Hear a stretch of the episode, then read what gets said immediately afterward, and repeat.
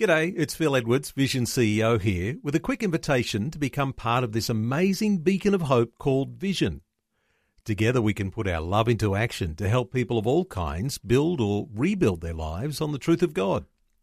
Please consider the part you can play during our upcoming Visionathon appeal, remembering that it's your support that makes Vision possible, including this podcast.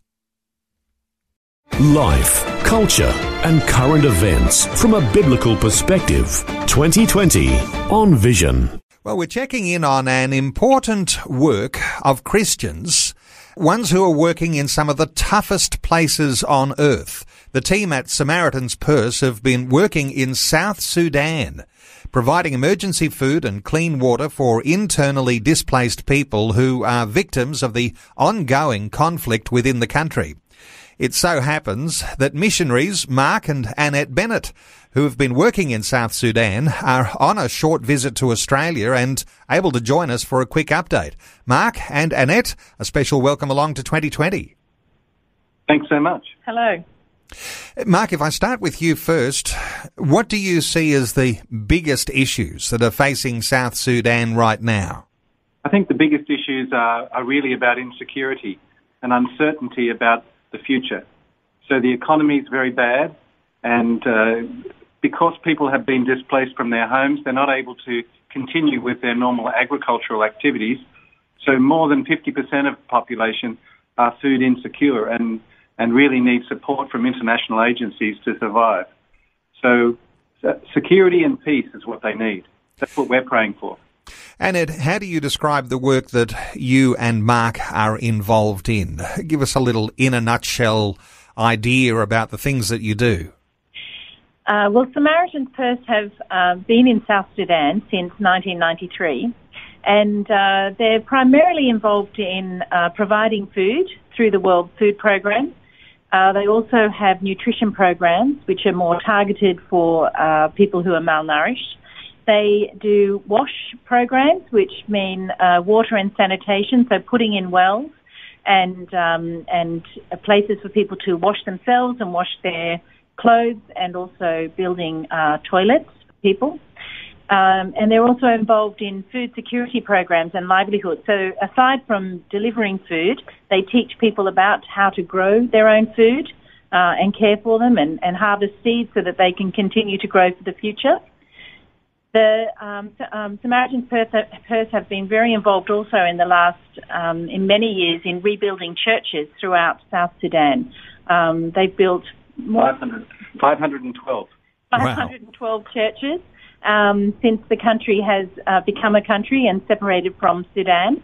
And uh, they do leadership programs, which Mark is very involved in, so training leaders within church, within churches, but also uh, within government, the police force, and the army, um, training uh, in leadership uh, from biblical principles. And we have a hospital in the um, west of the country, uh, east of the country, I'm sorry, and I work in that hospital. I fly between Juba and this uh, that location, which is called Maban, and we are the referral hospital for a population of 200,000 people. Um, most of whom, over 150,000 of those, are refugees um, from Sudan and also internally displaced um, southern Sudanese people. Mark, more recently, sorry, I was just going to say more recently we've been involved in training health workers in preparedness for uh, Ebola in case it comes across the border from the DRC. Wow. Mark, reflect for us just for a few moments on those 512 churches because it's all very well for us to talk about clean water and uh, food to eat, and those obviously you can't survive without them. But the people who are a part of the churches that you're supporting, no doubt they're coming from conflict situations and trauma situations. The value of the church in a place like South Sudan, I guess that can't be underestimated. No, that's right. And Samaritan's Purse name is so well known across the country because we've built churches all in every part, everywhere. And so we're very much welcomed into every locality. People are very happy to see Samaritan's Purse, and uh, churches of every denomination are very engaged together with us in training and building capacity for ministry. So we, we do a range of different um, ministry development programs, whether they're build programs, which is uh, literacy based on the Bible, or whether it's leadership training, as Annette mentioned, or we also, we're doing something that came from a course called Truth-Centered Transformation, which is really encouraging church leaders and communities to understand that we can trust in God's promises. We don't have to wait for outside people to come and help us. We can start being a light to our own community and be a blessing to them. And that's where we're really working hard to build the confidence in the, in the Bible message of churches and communities. It's such a huge task, isn't it? I wonder if you have your own insights here into the dramatic needs that there are, because in one sense, we'll be able to hear that Samaritan's Purse is meeting these very, very basic needs. But in order for those communities to thrive, undoubtedly there's a whole lot of institutions that need to be either birthed or nurtured to a point where people can begin to flourish and thrive. Uh, where do you see the needs there? Well, because uh, because the country's been in conflict for so long, you're correct. The the basic institutions that we consider are important for local government or regional and state government just are so poorly poorly operated, and so they, there are no services provided by the government to the population, and those services are generally provided by international and national NGO organisations. So that's why we've made a priority also this year doing our course called uh, Leadership Based on Biblical Principles.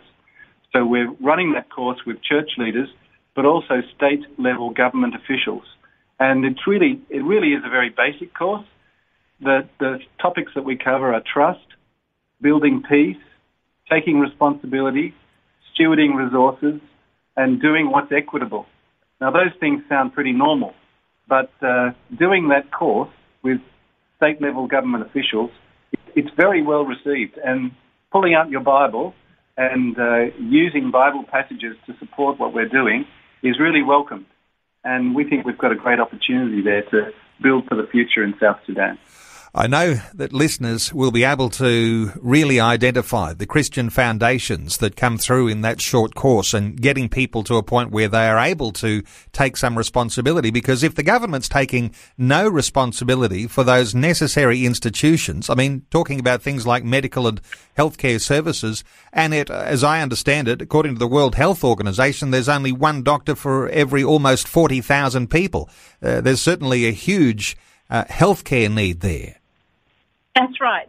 That's right, Neil. And uh, and one of the other uh, programs that Samaritan's Purse is launching just at this time is um, a scholarship program, and it, this is through SP Australia. Um, a scholarship program for uh, local people from a, particularly a, a, remote area where we have our hospital to study nursing and um, midwifery. So um, actually, there's although there are a few doctors at the moment, there is a bit of funding going into supporting uh, doctors to be trained, which is wonderful.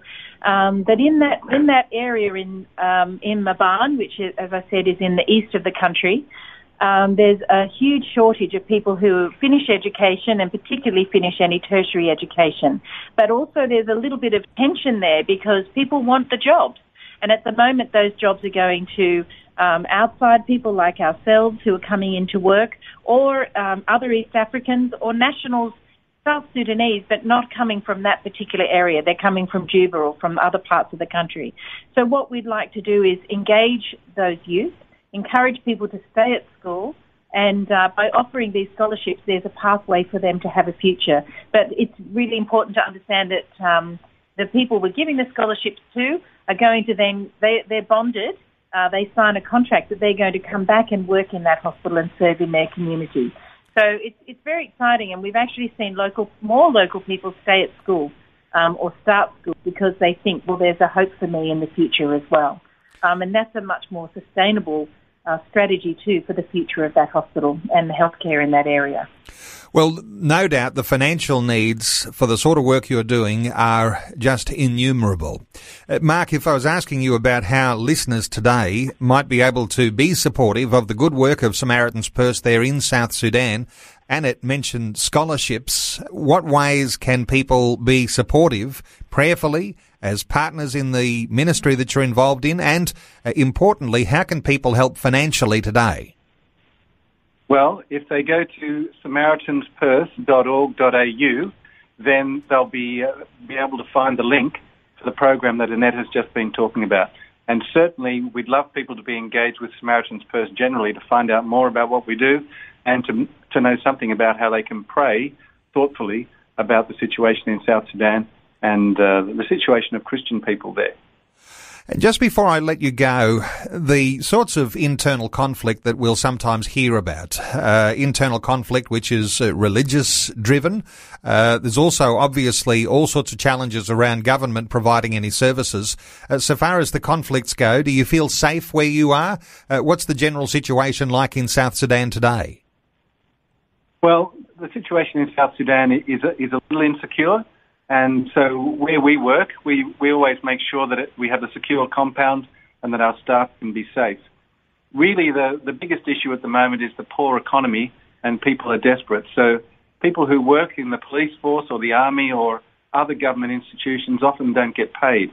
And so the only way for them to make money is to use whatever they have. And if you're a policeman and you've got a gun, then that's an asset in terms of uh, generating income. So that makes things insecure sometimes if you can't trust in the police service. So we do take care of our people, and Samaritan's Purse takes security very seriously. Um, yeah, but the country is a predominantly Christian country. Sudan to the north is a predominantly Muslim country. So the problems in South Sudan are all about access to power and resources, and different ethnic groups struggling for, for superiority in that respect. And it's very sad for the country, which there are many Christian people who are desperate to see peace and praying for peace. And we hope to see a good step forward in that by December this year. And as I often say when I'm reflecting on things that are happening in South Sudan, there is an Australian connection to the South Sudanese and particularly those who've been fleeing the violence in the Nuba Mountains. Uh, from the Nuba Mountains a hundred years ago, Australian missionaries went there and they took the gospel and really had a major transforming effect of those Nuba Mountains people. And uh, as they've been fleeing the mountains and been part of South Sudan, and they're obviously a part of the mix of what's going on. But as we've been hearing, widespread poverty, uh, dreadful issues of malnutrition and the need for clean water. Uh, the challenge of getting a government able to provide the necessary services for a nation to flourish. And there in the midst of all of that is Samaritan's Purse. And what a privilege it is to be talking to you, Mark, and to you, Annette, about your work with Samaritan's Purse there in South Sudan. No doubt there'll be listeners who'd love to connect with you and to support the good work that you're doing. Let me point people to that website you mentioned, samaritanspurse.org.au. That's Samaritan's Purse au. There'll be a link there for how you can connect with those scholarships that Annette was talking about to do with the hospitals. And I'm sure every dollar of financial support uh, will be so much appreciated. SamaritansPurse.org.au. Mark and Annette Bennett. Uh, thank you so much. I hope you had a nice rest in Australia, and I know you're back to the coalface quickly. But thank you so much for sharing your thoughts and your heart with us today on 2020. Thank you very much, Neil. Thank you, Neil. Bye for now. Before you go, thanks for listening. There's lots more great audio on demand, or you can listen to us live at visionradio.org.au. And remember, Vision is listener supported. Your donation, large or small, will help us continue connecting faith to life for hundreds of thousands of people across Australia and around the world. Learn more or donate today at visionradio.org.au.